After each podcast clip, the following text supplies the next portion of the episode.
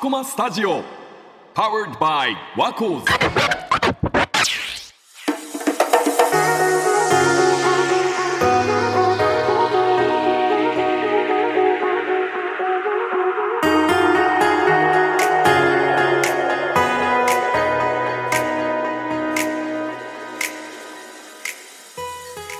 始まりました。03 03は東京の市外局番。この番組では私たちワコーズが夢中になっていることを取材取材の時に集めた音を元にジングルや BGM を作成し私たちなりの明日行きたいすぐに触れたい東京の街を発信していきます。前回の台湾03に引き続き今回は卓球03テーマは温泉卓球から始まる T カルチャーです。03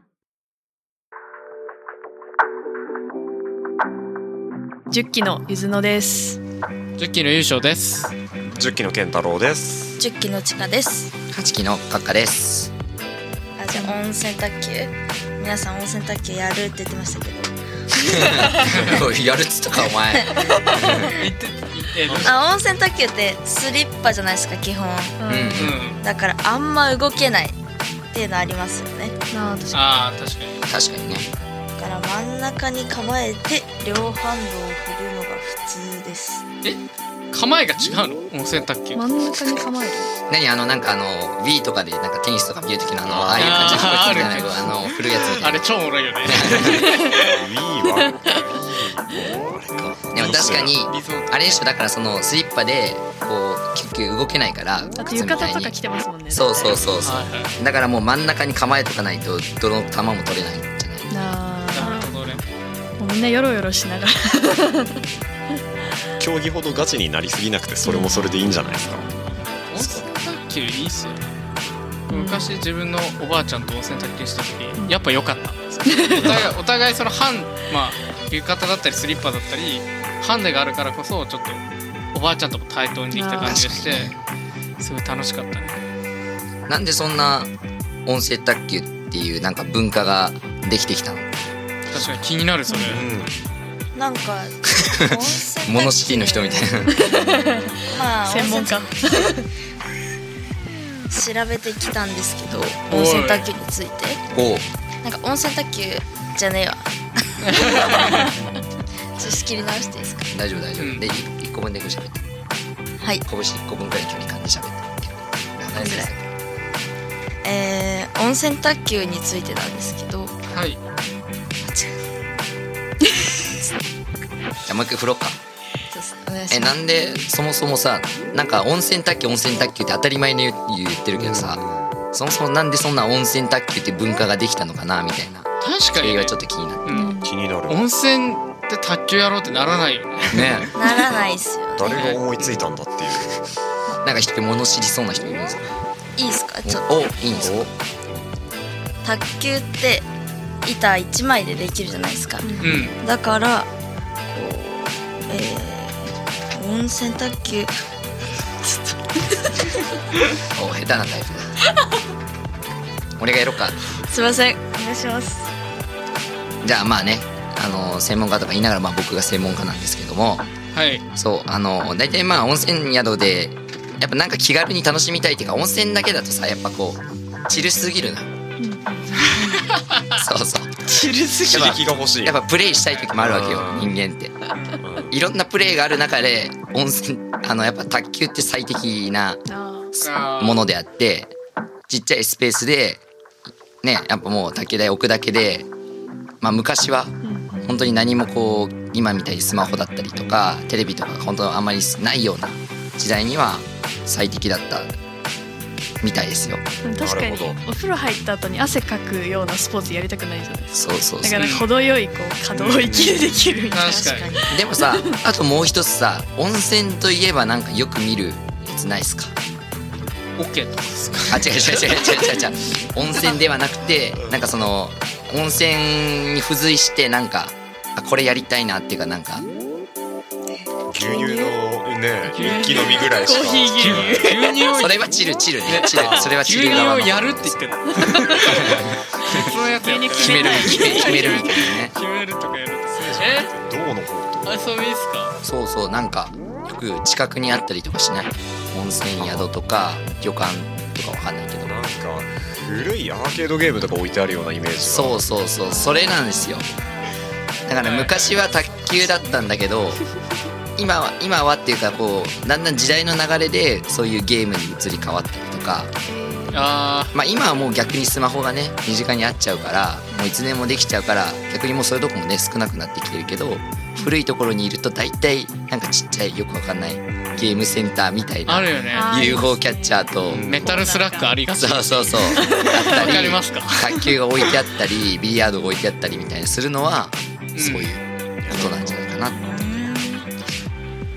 いうのが温泉卓球っていう文化ができたっていうかなっていう感じです。なるほど。まだ救われてますね昔の人の思想に。そうそうそうそう。ね。いい文化作ってくれましたね、だって温泉卓球があるからこそそこで卓球触って卓球競技でやってみたいなって人も絶対いるはずでそうすから。そうそうそう身近に楽しめるところにねそういう卓球を普及させてくれたってのはありがたいことですよね。うん。ありがたいね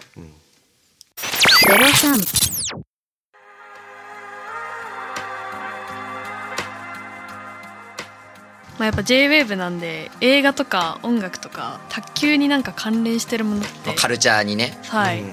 皆さんありますか？僕いいですか？おう。お。いや僕絶大に好きなその卓球カルチャーがおう。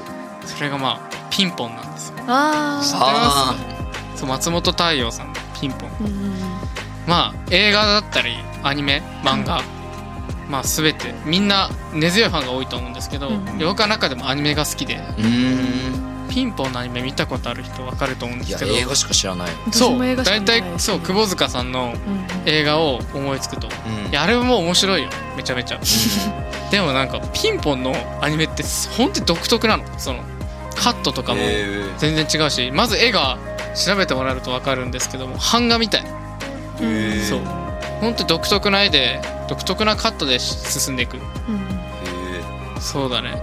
でまあ、まあ、ピンポンのいいところはその話がその例えば、まあ、ピンポンっていうのはその高校の卓球部の話なんですけど、うん別にそのそれで優勝したとかそういう話じゃなくてあの好きなものを才能がない時にどう諦めるかっていう話でいろいろな苦悩がある。んですよ。その才能がない人にも才能がある人にも。うんまたどちらかわからない人に。もうん。そういう中でなんか人それぞれの悩みをとうとう向き合っていくかみたいな話でうん。すごい見る人によって変わる話ですごい好きです、うん。まあ、まずアートワークがすごい好き。あとメッセージも好き。うん。そしてピンポンは音楽がめちゃめちゃいいです。もうサントラも普通にめちゃめちゃ有名なぐらい良くて、うん。まあ、テーマソングで言うとまずオープニングとかさっき卓球してきたんですけどちょっと店員さんがかけてくれたんですけど、うん。まずはスーパーカー。知ってますか？ススーパーカーって。うん知ってますよもちろん。バンドのそう。スーパーカーの夢際ラストボール。うん。これはすごいダブっぽいっていうか好きなんですけど。確かに。あとそのあのオープニングの「ただ一人」っていう曲があるんですけど、うん。なんかもう自分にしかできないことなんてないのかもしれないけど何もせずに逃げるわけにはいかないみたいな歌詞があってすごいやる気が出る。っていう感じですね。僕はそのピンポン自体を本当にもうなんだろう。アニメとか漫画とか一つのカルチャーとして見てすごいピンポンが好きです。だからアニメとかみぜひ見てみてください。うん参考にします。見てくれますか？だしまあ普通にさっき言ったその卓球に関する音楽とかもね、うん。なんかこれからの今からのジングル作成とかにもまあ役立つよ作成にもね役立つんじゃないかなって単純に聞いてて思いました。うん。他にもなんかあったりするんですか？卓球の。卓球のえ映画？あれがあるじゃない。え？燃えよピンポンだろう 俺たちには。さっき調べたすごい B 級映画みたいな。制作費絶対全然かかってないよでもさこうやって調べてみると意外と卓球とカルチャーってめっちゃいろいろあるんだけどなんか直球的な音楽とかうん。映画は結構少ない。っ少ないね。ていう印象は受けました個人的には。なんか卓球といえばこの曲とかないですもんね。ないなんかサッカーとかのなんかサッカーは魂レボリューションだし、うん。まあ水泳で言ったらウルトラソウルだったり、うん。まあいろいろあるけど卓球ってなんかいやだからもうこれから作っていこ僕たちがそうそうテーマ曲を作っていくしかないっていう覚悟をしていくしかポンポなるほど。ンポンポンポンみたいな感じですちょっとキャッチーパメパメ入ってるこれはこれは売れない。ですね売れない。ですか売れない。か魂レボリューションと春にはもうちょっと頑張ってもらわない。とまあでもなんか、個人競技だからね卓球はゼロ三